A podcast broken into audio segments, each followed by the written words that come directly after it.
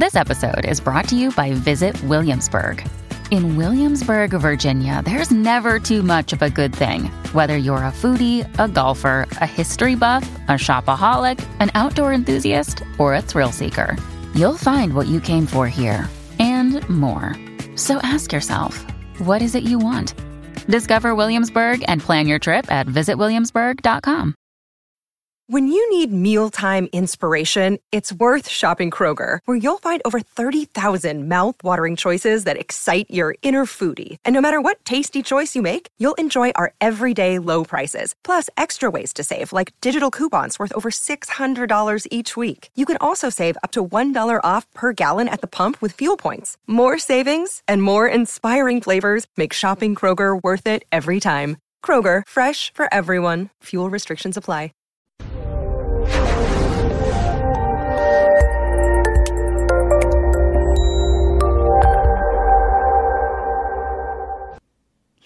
There, everybody, and welcome to this episode on a cognitive behavioral approach to addressing abandonment anxiety. I'm your host, Dr. Dawn-Elise Snipes. In this presentation, we're going to examine the cognitive behavioral approach. We're going to define abandonment anxiety, explore the roots of it, and identify some cognitive behavioral techniques in order to help people address it. So, just a quick recap if you're not familiar with the cognitive behavioral approach, the cognitive behavioral approach asserts that our thoughts, feelings, behaviors, and perceptions all interact with one another. So, our thoughts, for example, if we're in a negative mindset, then that can have an impact on what we perceive. When we are in a um, unpleasant mood, our brain tends to focus more on the threats in the environment. When we are in a happy mood, our brain actually pays more attention to some of the positive things. So our thoughts affect our perceptions. Our thoughts can affect our feelings. If we're having pessimistic or negative thoughts, it can increase feelings of anxiety or anger or depression. Our thoughts can affect our behaviors. You know, if you think that something is getting ready to go wrong, then you may actually take behavioral steps to change it. And you can see from this uh, presentation, from this slide, that all of those things interact. And anywhere you start, whether you start with behaviors or thoughts or perceptions, each one of those is going to interact with the other one. So I'm not going to go into super detail with that because there are plenty of other videos on cognitive behavioral. But it's important to have a general understanding of the cognitive behavioral theory when we start talking about abandonment anxiety because abandonment anxiety uh, incorporates both thoughts about abandonment perceptions of people and the world and our feelings about others and about ourselves, which results in behaviors. Whether you're a counselor, social worker, psychologist, pastor, or even a caseworker for the Department of Children and Families, you're likely going to encounter people with abandonment anxiety. Unfortunately, it's true. Abandonment anxiety results in an ongoing undercurrent of stress.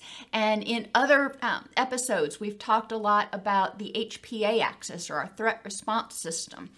When people fear abandonment, when people fear anything, it keeps that threat response system kind of amped up a little bit. So there is a constant or semi constant undercurrent of anxiety, kind of waiting for that other shoe to drop, if you will.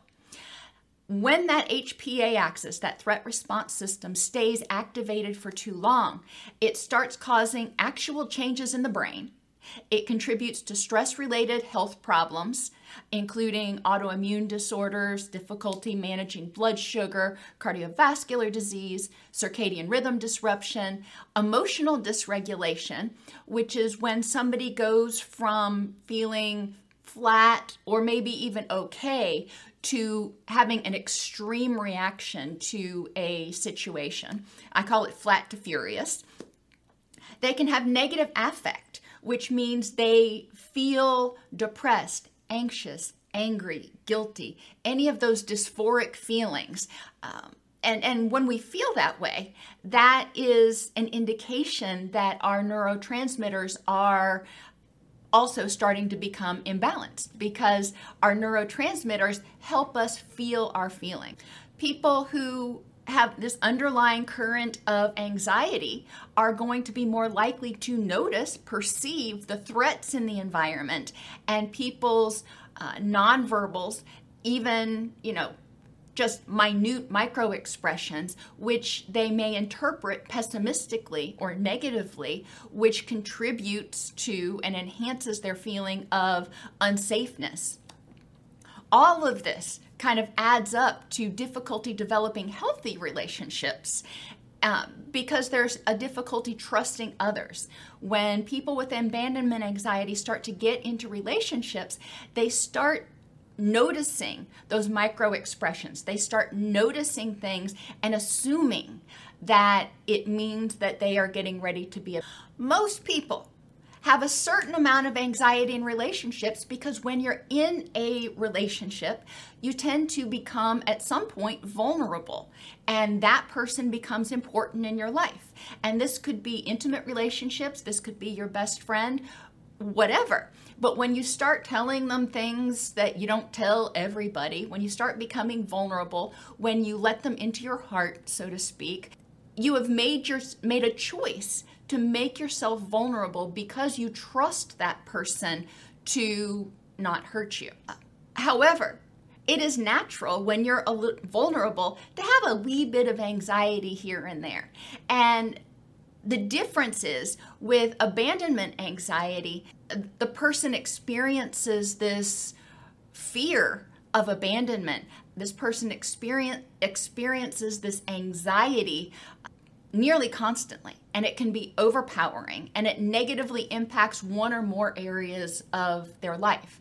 So they may be constantly watching their significant other or their friend for any indication that that person is going to abandon them. Maybe their best friend went out with somebody else to do something on the weekend. And that can be perceived by somebody with abandonment anxiety as an indication that they are getting ready to get kicked to the curb. Many times, abandonment anxiety started with a traumatic experience. Now, this can be a traumatic experience from childhood when the person didn't have uh, a secure attachment with their primary caregivers and they got a lot of messages about the safety and predictability and trustworthiness of others and their own lovability. Or, and, you know, it can people can unfortunately have both traumatic childhoods and traumatic adulthoods but you don't have to have the traumatic childhood. Sometimes the abandonment anxiety begins uh, after a traumatic event in adult life. And not all abandonment anxiety results from somebody willfully leaving. Sometimes the a person will suddenly pass away, and that is perceived as abandonment. You know, it's not that the person chose to pass away, but all of a sudden that person's no longer in your life and you're left kind of floundering. And sometimes, especially if this happens uh, a lot or enough, um, it can be extremely terrifying to get close to anybody because because people become afraid that either you're going to willfully leave or you're going to pass away. So either way, you're gone. When people experience these traumatic experiences, memories of the traumatic event are triggered whenever the person is faced with similar situations in the future. So, whenever they start to get close to somebody or want to get close to somebody, or they're in a relationship and someone does something that reminds them of a prior relationship that ended badly, they default to those memories that they have because those memories are kind of what guide our ability to predict the future. So when they get into these relationships and are vulnerable, they may rely on outdated scripts or memories to predict the current person's future behavior. And this is a big challenge when dealing with abandonment anxiety and just relationships in general not holding your current partner or friend hostage for the mistakes that people in your past have made. Could they make them? Sure. Are they definitely going to make them? Well, you can't predict the future. So it's important to use those past experiences to inform your awareness, but to also use the current context. And we're going to talk about um, context when we get into coping skills. But use the current context to say, okay, in the past, when something like this has happened, when I've started to feel vulnerable, then I've been abandoned. Okay. But in the present context, what facts do I have to support the belief that this person is going to do the same thing?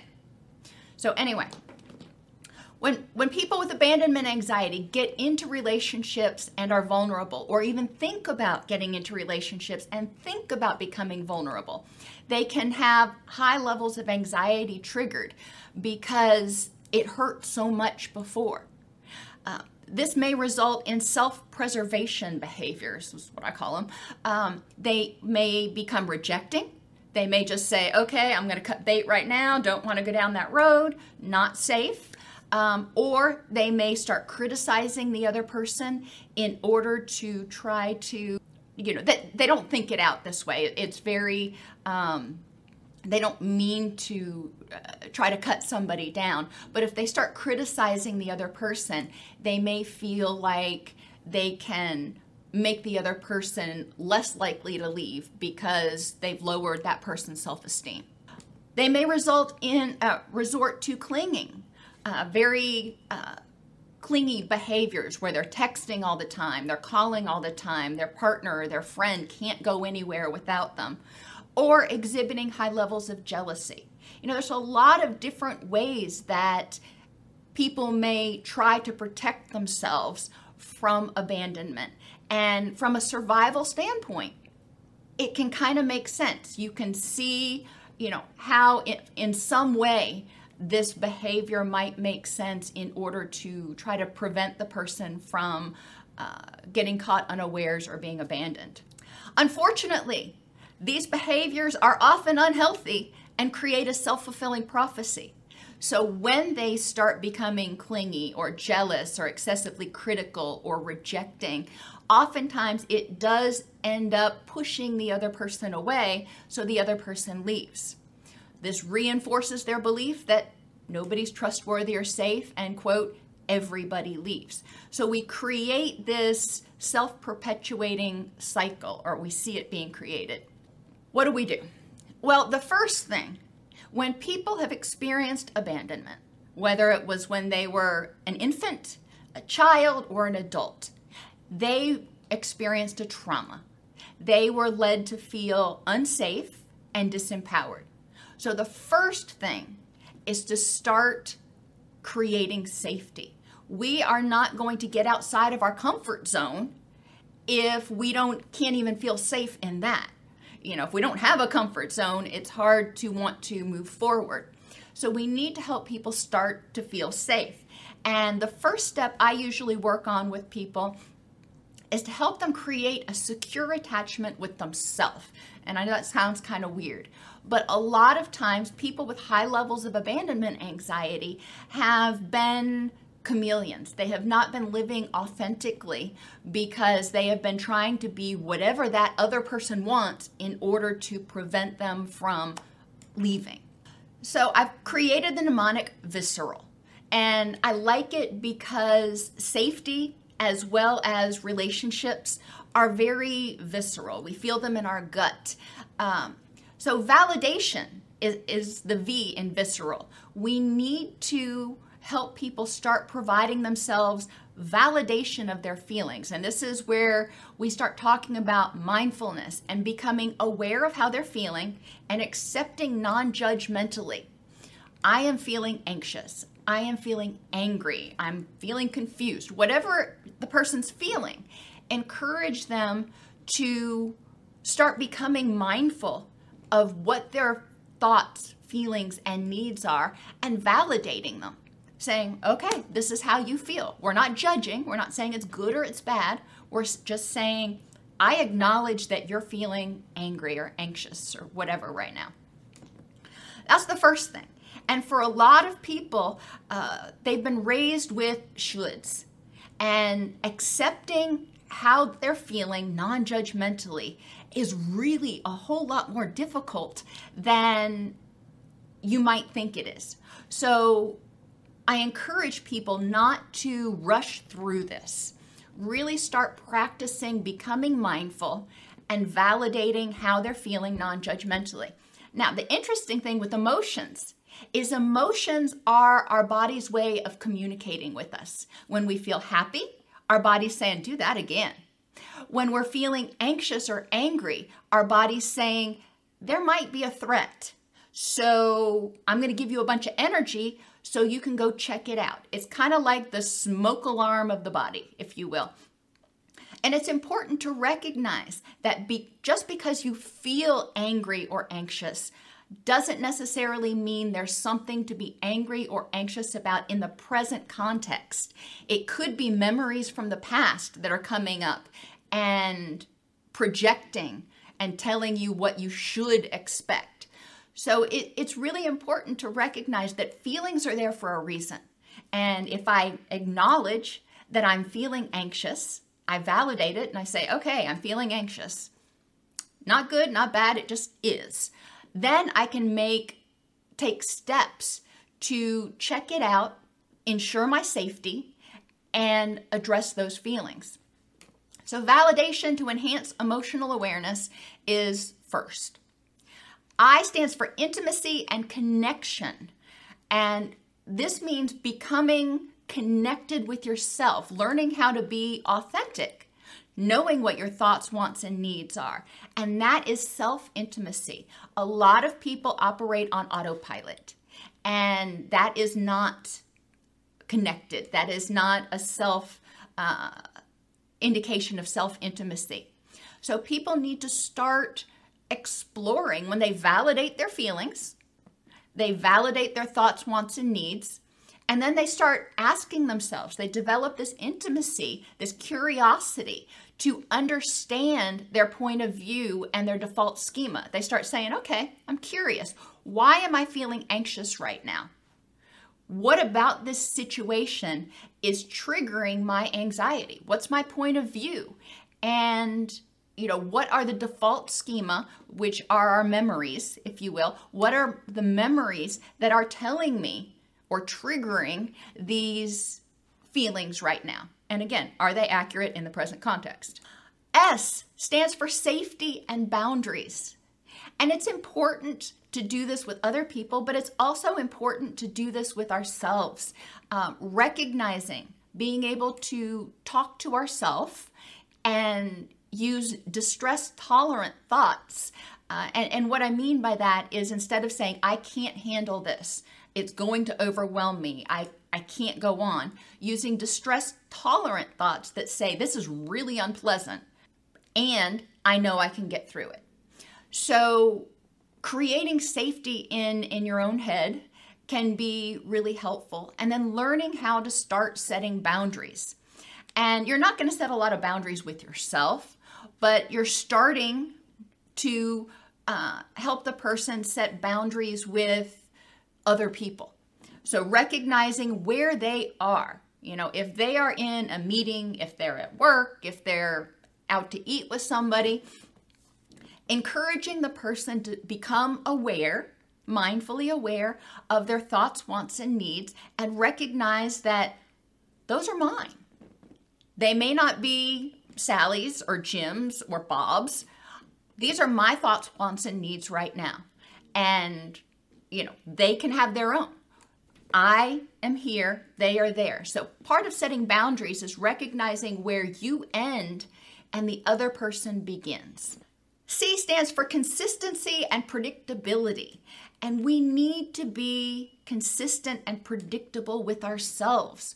When we feel anxious, when we feel angry, when we feel depressed, when we feel hungry, whatever it is, consistently being mindful and reacting in a predictable way. What we're doing is learning how to nurture ourselves. When we start creating this secure attachment with ourselves, number one, we're modeling to other people what we deserve. Number two, we're learning what we deserve. And and number 3, we're creating our first potentially healthy relationship. So consistency and predictability is really important. Now not everybody is as structured as I am and, you know, living by schedules and that sort of thing, but being predictable in your responses to yourself. When you're hurting, when you're sick, when you're tired, predictably responding and trying to get yourself what you need. E stands for encouragement and nurturing for self efficacy. So you want to be able to help the person start encouraging themselves and being their best, their own best cheerleader. Because we don't always have people that are going to cheerlead for us. And it's important that people can feel competent and confident in their ability not only to live life, but to accomplish the things that are important to them. Helping people start learning how to set those SMART goals specific, measurable, achievable, uh, relevant, and time limited can be really helpful because then they can start seeing progress. And I encourage people uh, when you're working with clients to have them set micro goals. What is your goal for today? Or maybe even what is your goal for this meeting, you know, or this dinner that you're going to? It's not about changing henceforth and forevermore. It's about seeing progress, being able to get through situations that were triggering before without being as triggered. R stands response for responsiveness to help with coping and problem solving.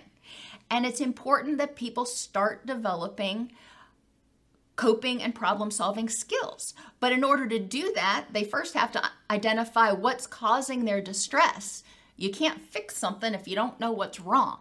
Uh, you know, think about if you have a leak at the house. You know the water pressure's down, but you got to figure out where it's coming from before you can even start trying to solve the problem. So, that responsiveness is really important, and part of it involves helping people learn skills that are effective for them to cope with distress. A stands for authenticity to feel feelings and grieve losses. And it's really important when you acknowledge your feelings, you know, that validation, acknowledge that you feel sad, you feel a loss, for example, being able to allow yourself to move through the grieving process instead of trying to box it up and shove it back somewhere in the back of your head, allowing yourself to experience that grief authentically and move through it. And finally, L stands for love, and that's the unconditional kind. Recognizing that you are different than your behaviors. You know, so it, it's really important to help people see themselves as lovable, see themselves as worthy. Yes, they're going to make mistakes, they're going to do things that they may not like, they may regret, but they are not regrettable. When you're working with people to help them develop this secure attachment with themselves, you know, going through the visceral mnemonic and then asking them, how could they, how do they currently fill or fail to fulfill these needs in their relationship with themselves? A lot of times, they do some of them a little bit. You know, what we want to do is enhance that, improve that, so they create that secure relationship with themselves. And then have them explore how do they fill or fail to fulfill these needs in their relationship with others when they're working not talking with their child their best friend their significant other in what ways do they validate that person in what ways do they try to understand that person's point of view and engage in intimacy and connection? In what ways do they help create safety? In what ways are they consistent and encouraging and responsive? In what ways do they allow that person to be authentic in the relationship, even if they don't agree? You know, that person could be really upset about something. Um, and, and you, the Your client may not agree, but their ability to set those boundaries and allow others to be authentic is so important. And how do they love others unconditionally? Not based on what do you do for me, but I love you for you. So that's the first part. And that that takes time. This is not something you do in a group or an individual session and bada bing, it's done. Um, a lot of people, it takes them several weeks to work through this and really start creating that authentic, secure relationship and attachment with themselves, start to get to know themselves. Because a lot of times, people with abandonment anxiety have been on autopilot for so long, they're just. Com- the next step is to create what I call outer safety for change. And this is involving relationships with others. And we're still using that visceral mnemonic. But it's important for people at this point, you know, in the the first step was to look at how they engaged or how they fulfilled these needs for themselves with themselves. The next step was to examine how they fulfilled these needs for others that they want to be in relationships with.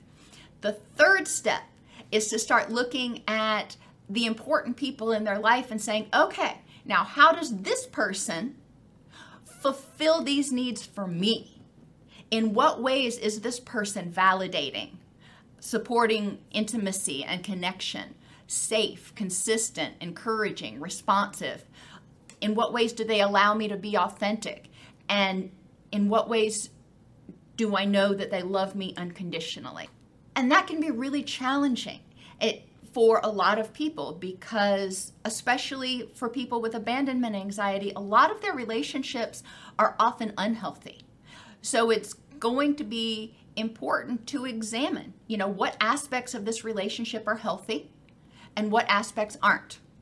Um, and then looking at in what way can people be counted on and, and who can be counted on and for what.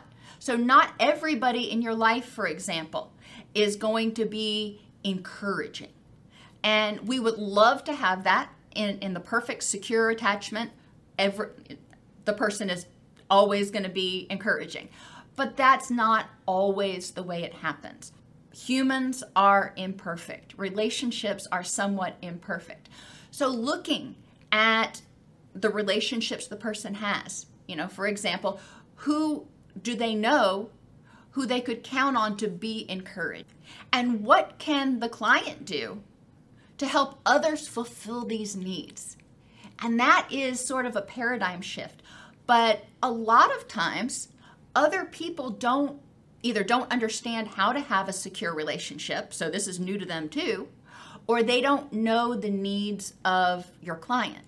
So it's important for the client to be able to start articulating what they need, um, explaining, for example, that when they're upset, you know, maybe they can say something like, you know, when I'm upset, I don't need you to solve the problem.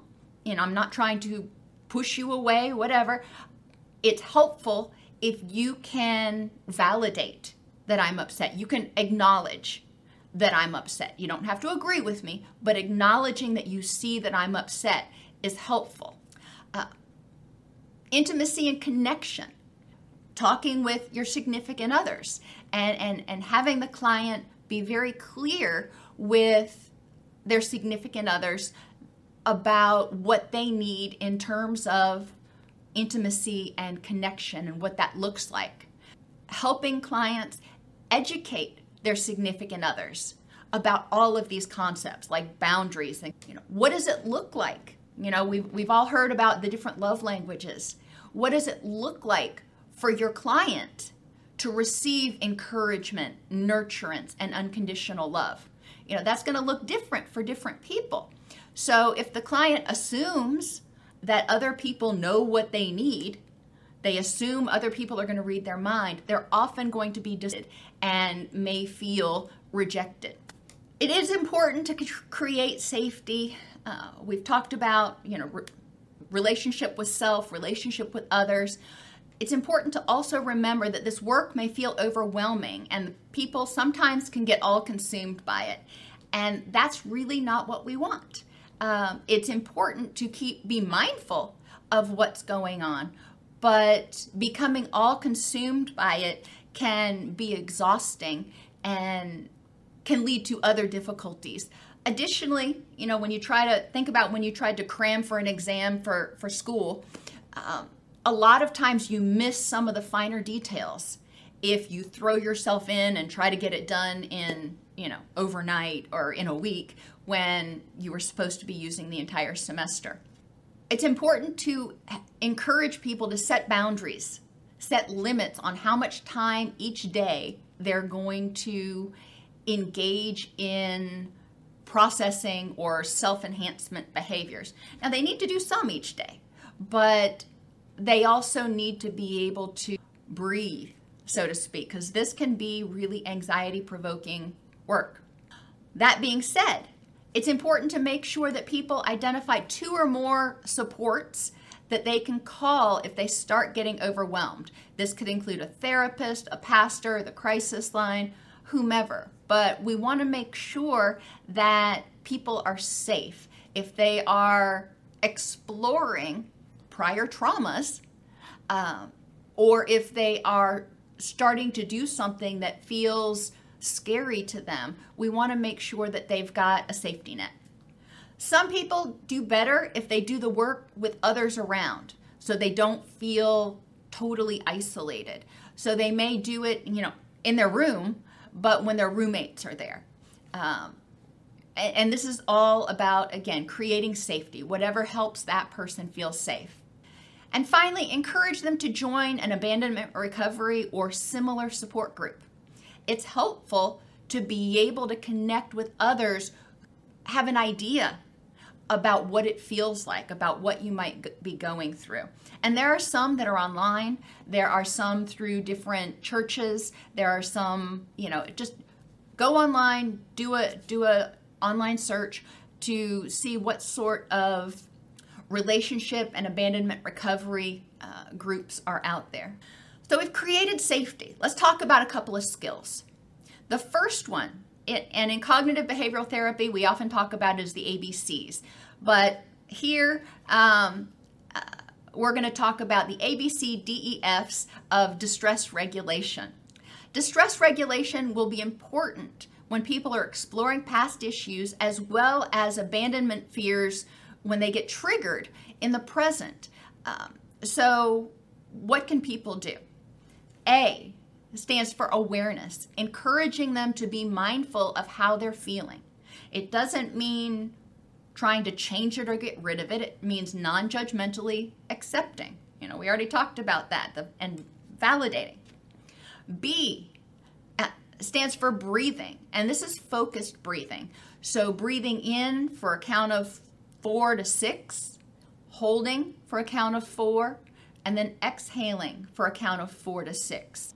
That slower breathing will help slow the heart rate and lower people's blood pressure. Now, you can do biofeedback with it if you've got a fitness tracker or some other device that monitors your heart rate. Um, you can watch and see your heart rate actually starting to decline, which can be reinforced. The nice thing about biofeedback is when you're focused on that number on your fitness tracker or, or whatever you're using to monitor your heart rate, you're actually diverting your attention to that and away from whatever triggered the anxiety. Okay, so we have being aware so you can engage in early intervention. You notice that you're starting to feel not okay and you want to do something about it focused breathing in order to downregulate that HPA axis and stress response. Cued progressive muscular relaxation is something that you can learn to do, and it involves starting from the head and working all the way down, tensing and releasing each muscle, noticing the difference between tense and relaxed. And basically, it's a whole body scan. Now, the cue comes in because every time you relax your muscles, you say a word like breathe or it's all good or whatever phrase or word you want to say.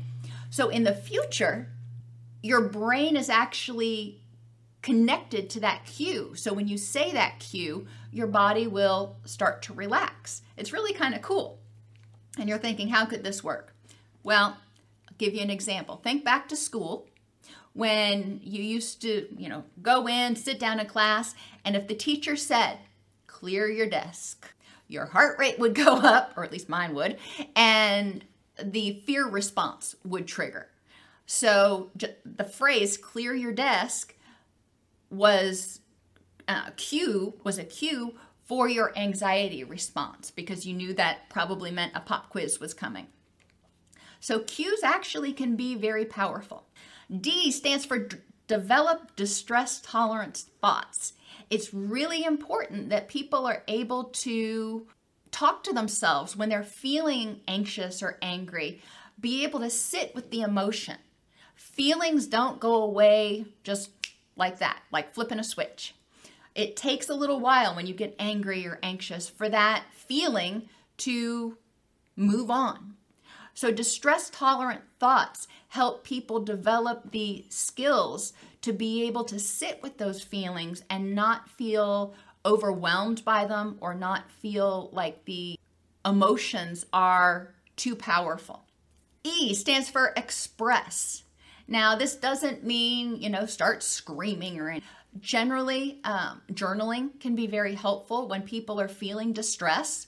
Writing down what they're anxious about, just getting it out of their head can be helpful. Or if they've got someone that they can call or text with to articulate their feelings, again, sometimes just getting it out uh, and hopefully getting someone or yourself to validate how you're feeling.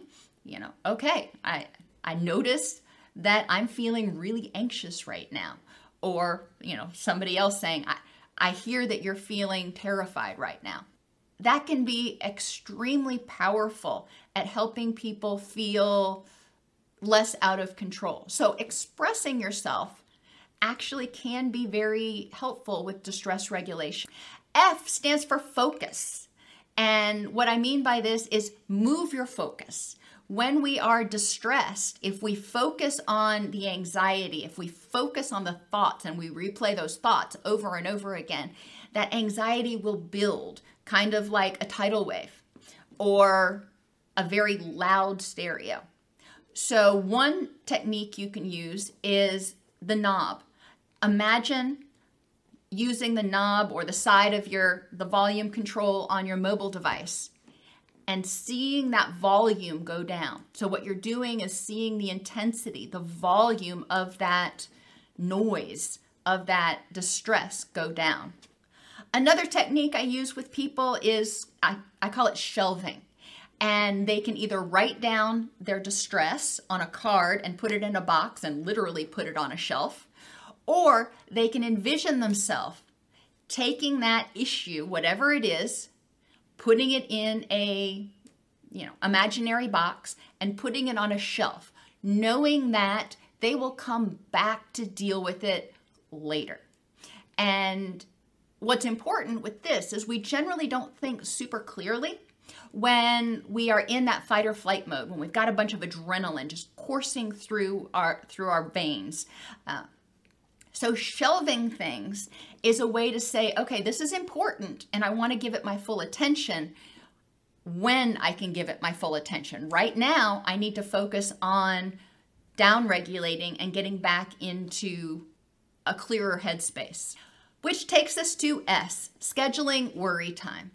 You know, we're talking about abandonment anxiety here. So, worry time is when you go and get all those boxes off the shelf from the day and you process them and you acknowledge your anxiety and you examine the thoughts that were contributing to that anxiety. Another technique that is very, very useful is changing unhelpful thinking styles. In cognitive behavioral therapy, it's off, they're often referred to as cognitive. Dis- that just sounds so ugly. Um, we want to help people identify unhelpful thinking styles that they use, and the function and alternatives.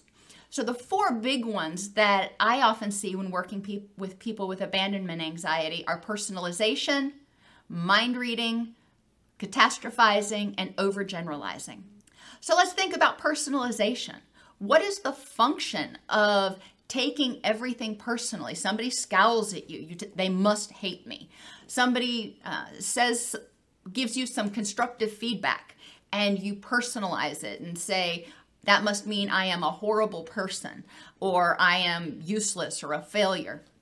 Um, the function of that often is self protective.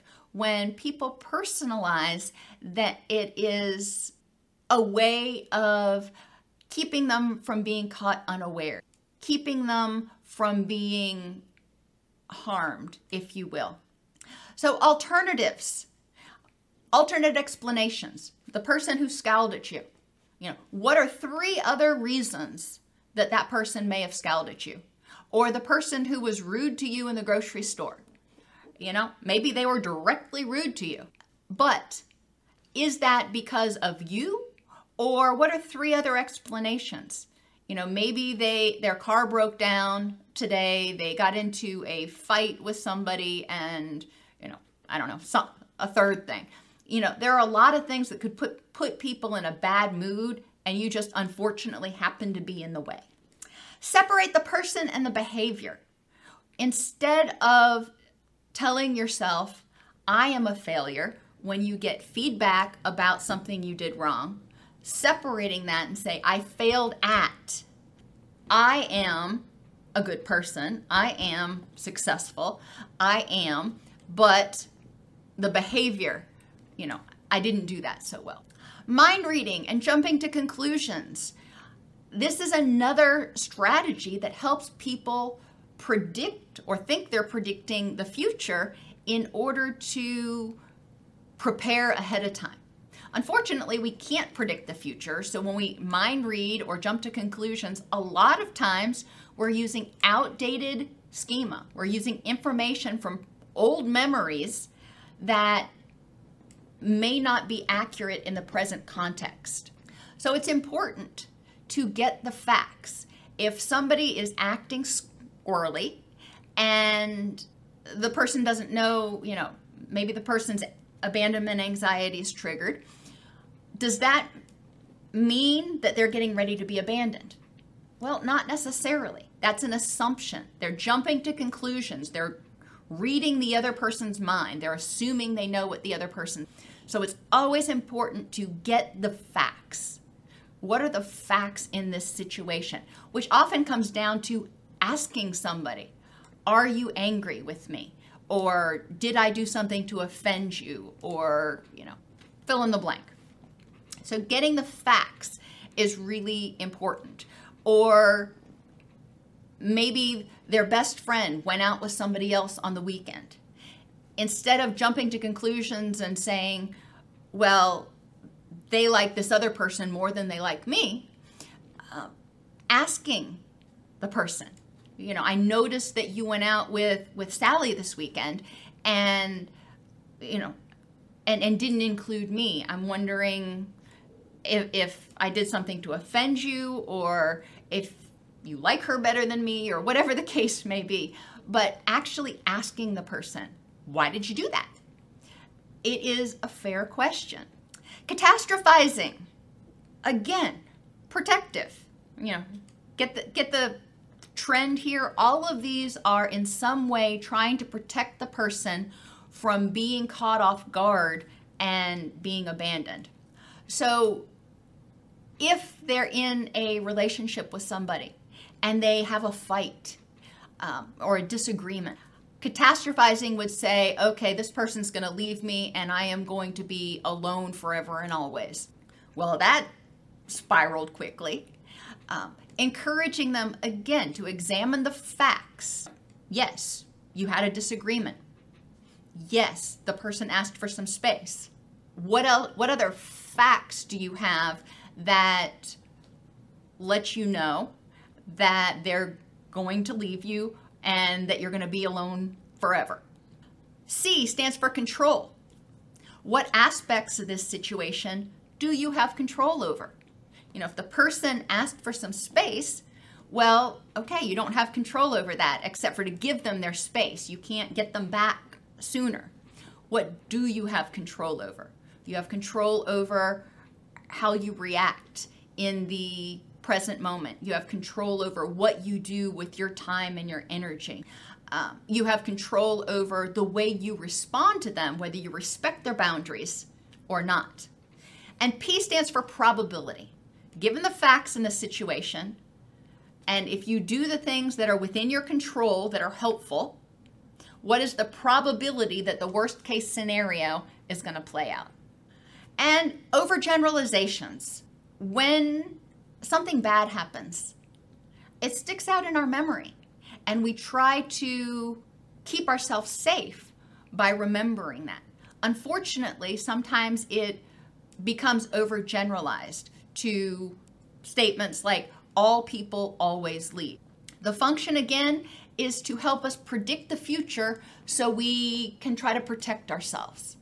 How do we respond to overgeneralizations? Specifics. If somebody says, all people always leave, let's find some exceptions to that. And yes, some people have left. Some people have willfully left. Some people have died. Some people have, you know, whatever. What are the specifics in each situation? And are there exceptions in your life? And are there exceptions in other people's life? If you're saying that all people always leave, then that would indicate that there is no stability in anybody's relationships. And the ABCs. Activating event. What happened? So you're the person is just bebopping through the day and something triggers their abandonment anxiety. So, encouraging them to jot down the ABCs. What happened that triggered their abandonment anxiety? Maybe they texted their best friend and their best friend didn't respond. That can be terrifying. Okay, so that happened. The consequence happened really fast. Their anxiety was triggered, which resulted in what behaviors did they engage in? What were their feelings? What were their thoughts? Okay, so, activating event resulted in abandonment anxiety being triggered. Going back and examining what were the automatic beliefs, what were the thoughts that started racing through your head that led to you feeling anxious. So, it's really important to encourage people to, at the very least, when they experience abandonment anxiety, when it gets triggered, to write down the activating event uh, so they can go back later and process okay, I know what happened and I know what the consequences were. Now let's figure out, you know, non judgmentally, going back to that intimacy and connection, let me figure out what was going on in my head. What were my thoughts that were telling me that this was a bad thing? Then you go back and dispute the beliefs some of them are going to be right sometimes. You know, I'm not saying that they're wrong, but you want to examine them. What were the facts in context? If you had the belief that that meant that that person hated you, okay, what are the facts in context? Um, what are the controllable aspects of the situation? And what is the probability that the person um, uh, or the abandonment activating event was going to lead to abandonment. So, activating event, you got into a disagreement with your best friend. Consequences, you had your abandonment anxiety triggered and started spiraling. Now, what is the probability that having a disagreement with your friend was going to lead to abandonment? Especially if you address the controllable aspects. For example, apologizing if that was appropriate.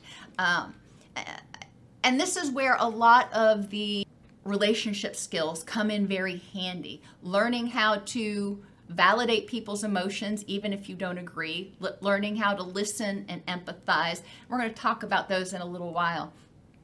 But some of those are the controllable aspects of the situation. And then E stands for evaluating your reaction.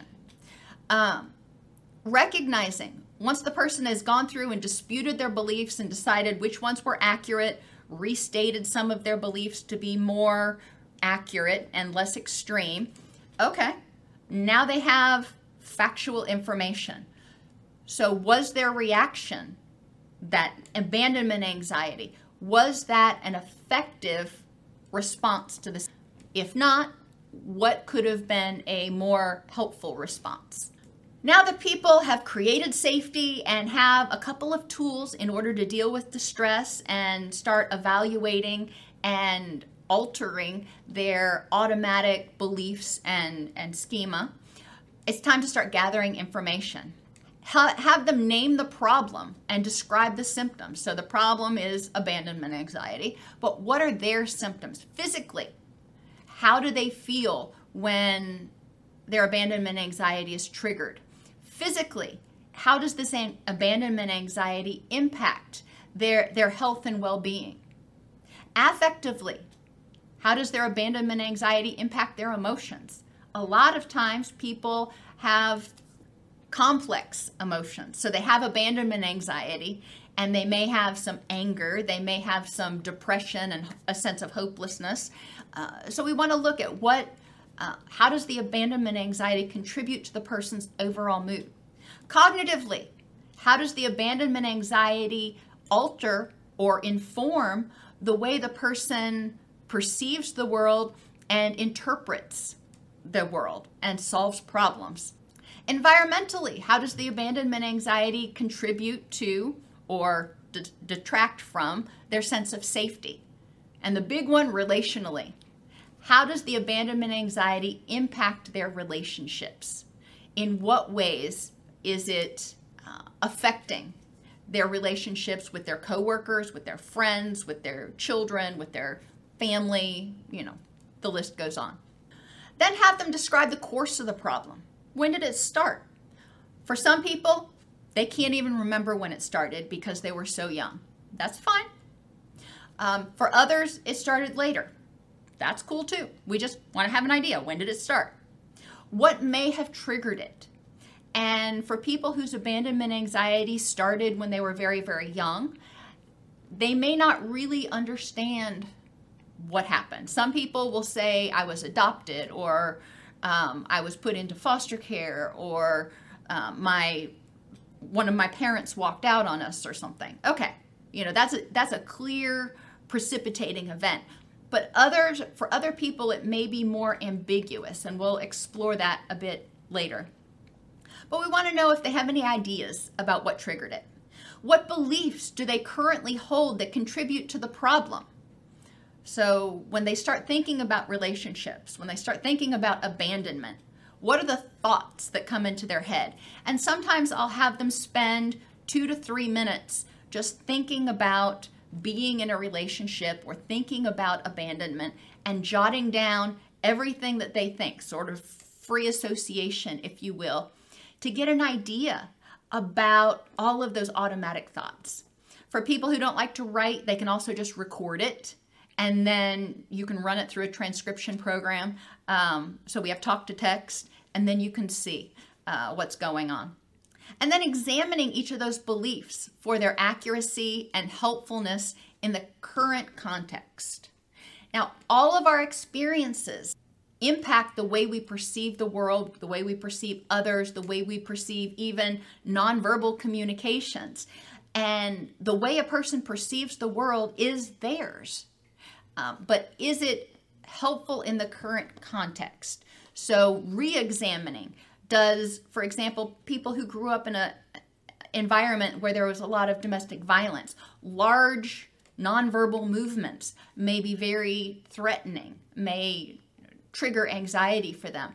However, in the present context, with this person, what do those large movements mean? For me, when I get excited, the more excited I get, the bigger my, my hand gestures get. And a lot of times that's happy excitement.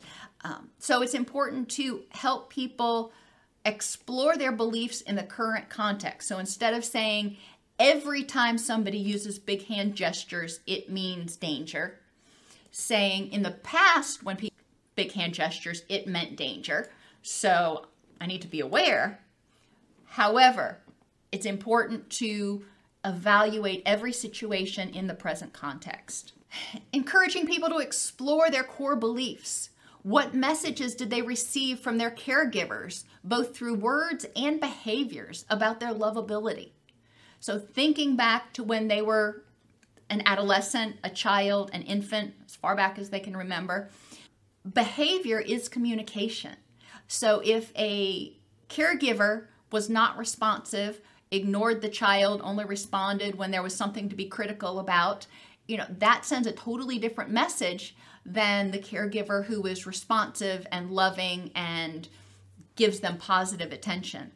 So, what messages did they receive about themselves and about others um, through their caregivers' behaviors as well as their words? So, we want to look at their, their core beliefs about their own lovability. Are they lovable? Are they good enough? What information, what messages, what beliefs did they form about relationships? They observed their caregivers interacting. Um, so, what messages, what did they learn about relationships from watching and listening to their caregivers? And what did they learn from their caregivers about the safety and trustworthiness of other people? What beliefs have they developed as a result of abandonment or loss as an adult? So, first, you're going to look at childhood. And uh, some people, as I mentioned earlier, with abandonment anxiety, uh, had an okay childhood. So, the first part of this, they may have gotten positive messages about their lovability and relationships and trustworthiness of others. And then in their adult life, they've just had a series of devastating losses. Or, like I mentioned earlier, they could have had an insecure uh, attachment all the way through childhood and it just perpetuated into adulthood. Either way, what beliefs has the person developed as a result of abandonment or loss as an adult? And I put loss in there because remember, when people die, it can be, it feels sometimes like abandonment. It is a significant loss. And when we think about do I want to become vulnerable to somebody again just to risk having them disappear, you know, death as a loss also comes up in addition to willful abandonment. What thoughts do they have when people abandon or reject them or seem like they are getting ready to reject or abandon?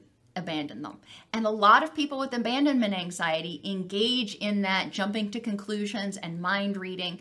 So they notice micro expressions, they notice slight changes, um, and they assume that they un- that they know what the person is thinking and that it's nefarious, um, which can lead them to start having these abandonment thoughts really early on. As I mentioned, behavior is communication, and children who had adverse childhood experiences received messages. Um, early abandonment exper- experiences can communicate to the child, you don't matter, you're not loved, or you're not safe. You know, a two year old who gets abandoned can't take care of themselves. That's terrifying. Um, insecure primary attachments. So maybe the caregivers were there, but were not responsive, we're not validating, we're not encouraging, we're not loving. And that often results in either neglect or abuse. When the caregivers are emotionally unavailable to the child, um, or physically unavailable to the child, or abusive to the child, it communicates wor- uh, beliefs like you're not worthy of care or you're a bad person. Yes, children make mistakes. Yes, children get punished. They get put in timeout, whatever. Um, but that doesn't mean they're a bad child. It means they made a bad choice. And then adult experiences and related schema.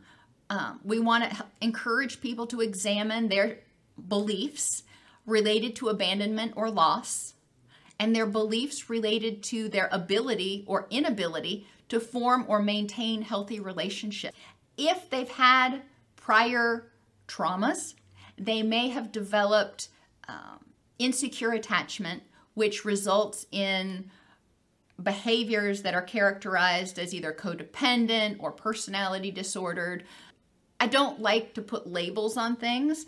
I'd like to look at what behaviors does the person exhibit and how do those either help or hurt them in terms of maintaining healthy relationship. Encouraging people to go through each one of these things and identify how these experiences shape their belief about their own acceptability and other people's trustworthiness, and examine each one of the beliefs one by one using that facts, control, and probability method. So, what are the facts about your early abandonment experience? You know, what parts of that were within your control?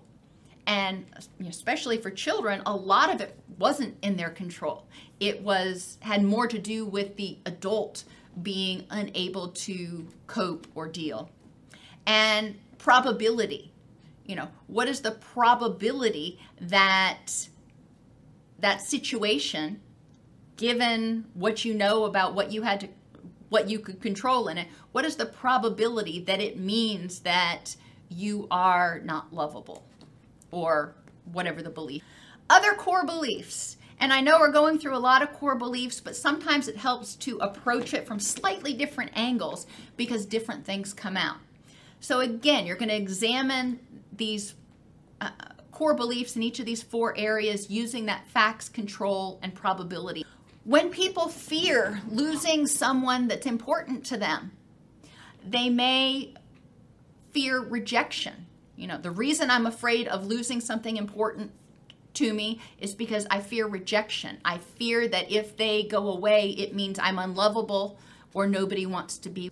So, encouraging people to explore their abandonment beliefs and identify rejection theme. I may fear losing somebody that's important to me because I'm afraid of losing control. I'm afraid of vulnerability.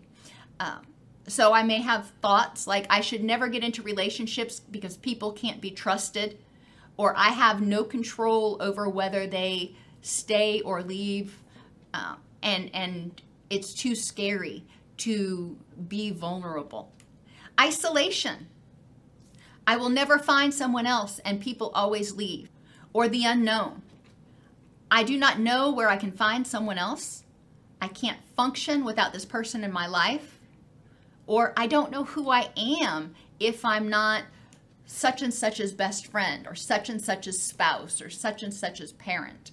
Um, so there are a lot of beliefs that go along with abandonment anxiety, and uh, many of them, maybe not all, but many of them can be categorized in terms of one of these four themes, or maybe the the, the belief taps on multiple of these core themes.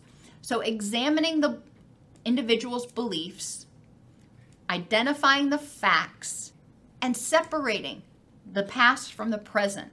So, in the past, when they interacted with people, when they were five, what did they have control over?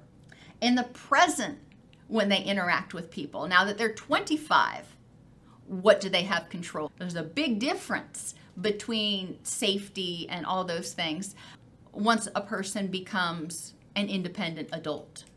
Explore with the person what behaviors that they have that contribute to abandonment.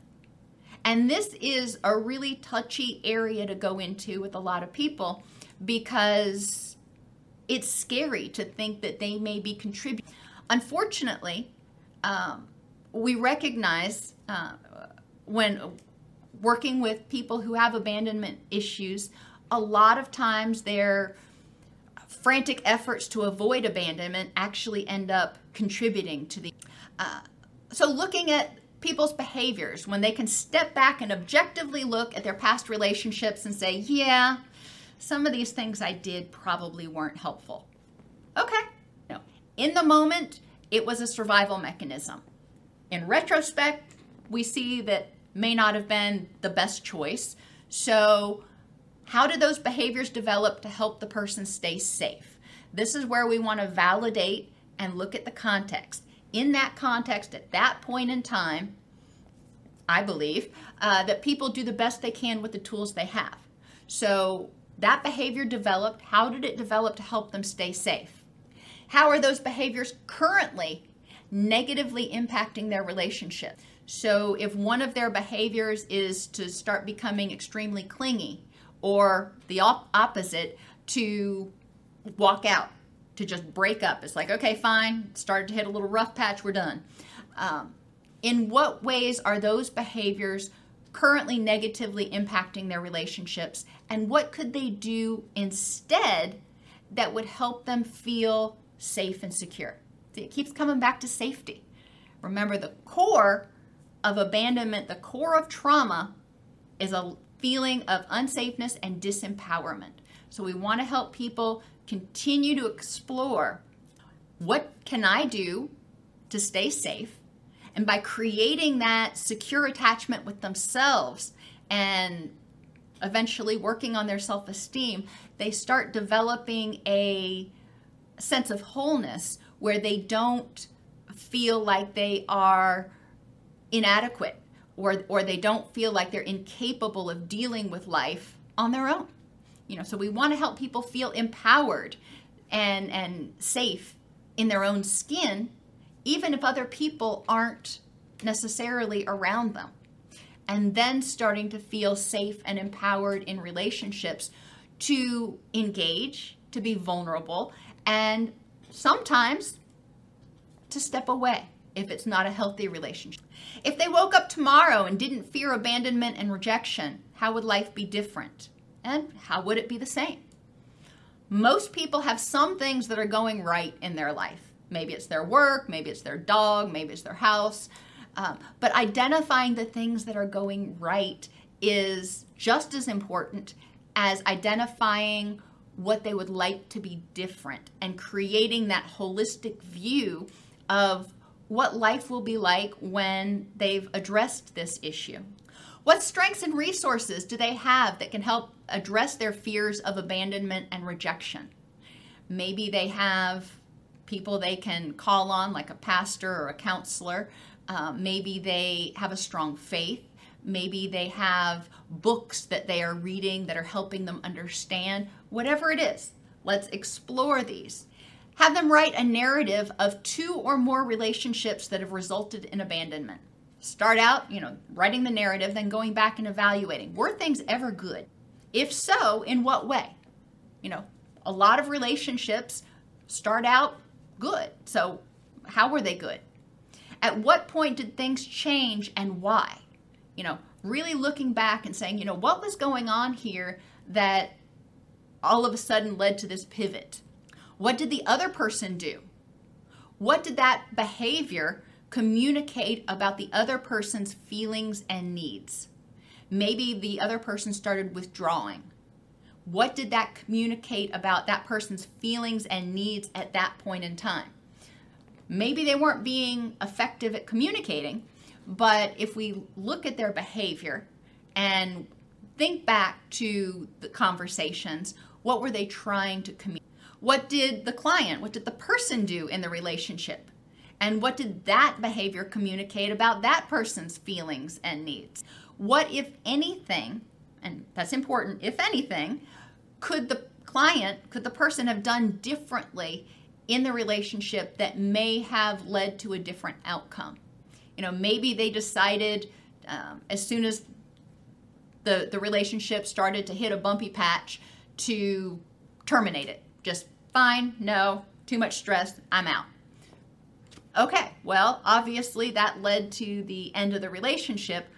Is there a different way that you could have handled it that may have resulted in getting through that patch? What are the three more, most important reasons the person wants to address their fears of abandonment and rejection? This helps with motivation. What obstacles might interfere with their ability to progress in their journey?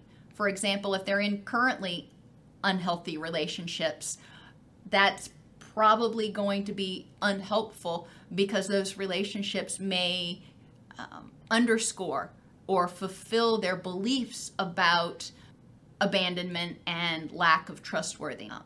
And low self esteem it can also be an obstacle that interferes with their ability to progress because they may not feel like they deserve any better.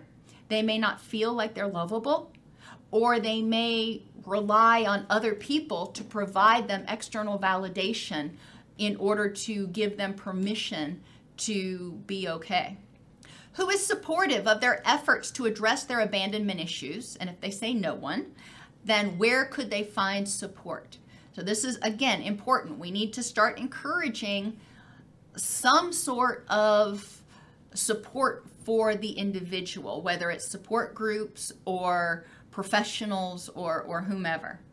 Once we've gathered some information, we've started disputing uh, thoughts, we've started trying to modify unhelpful beliefs, um, then moving into baseline monitoring.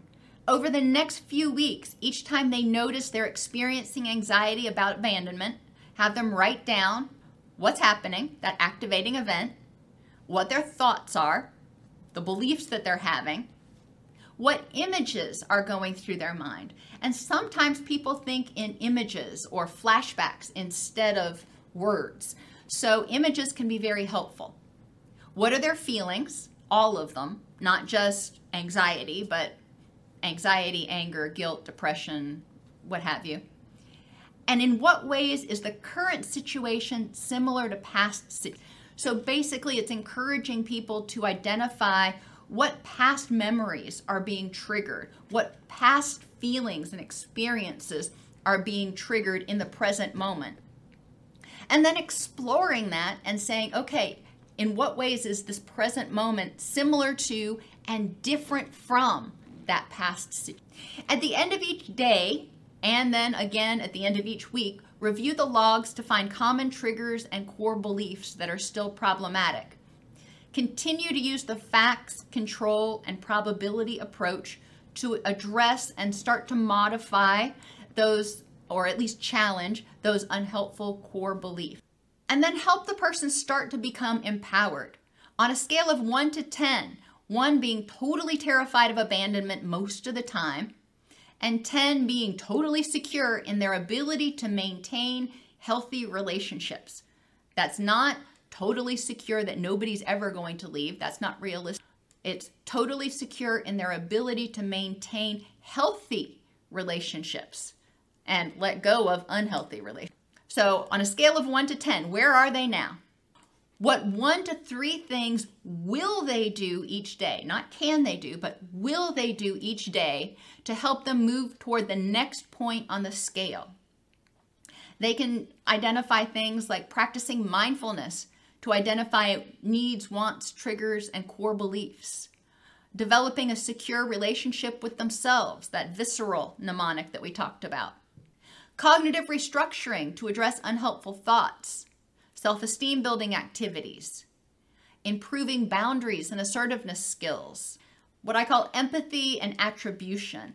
That means listening to other people, learning how to listen without defensiveness, to understand the feelings and needs of the other person and themselves in the current moment, and then attributing those feelings and needs appropriately. So if they're communicating with somebody who is angry, um, recognizing, for example, uh, where that anger is coming from. Maybe they did something. You know, they're in a relationship with somebody, they're roommates, and they left the cap off the toothpaste. And the roommate just like flies off the handle. Okay. Empathy. I see see that you're angry about this and you're frustrated that I left the cap off the toothpaste again. But attribution encourages the person to look back and say, all right, I did something that irritated this person, but it really was probably on, only a one or a two on a scale of one to 10. So I wonder what else is going on in their life that is making them so angry right now. The anger is not all about me. And proactively begin to connect with others in a safe and meaningful way. And this is called graded exposure. So initially, they may engage with others on like a Discord server or online chat room or a support group or an online support group, um, and then gradually put themselves out there a little bit more where they're meeting people face to face and you know maybe it's meeting with a hiking club to go face uh, to go hiking. You know there's not a lot of self-disclosure during that but that's being in in a group. And for people who fear rejection for people who uh, fear abandonment then just starting to develop a group of people that they can do things with is a huge step towards starting to create meaningful connected relationship. Most people have a certain amount of anxiety in relationships because when you're in relationships, you're vulnerable and that person is important to you.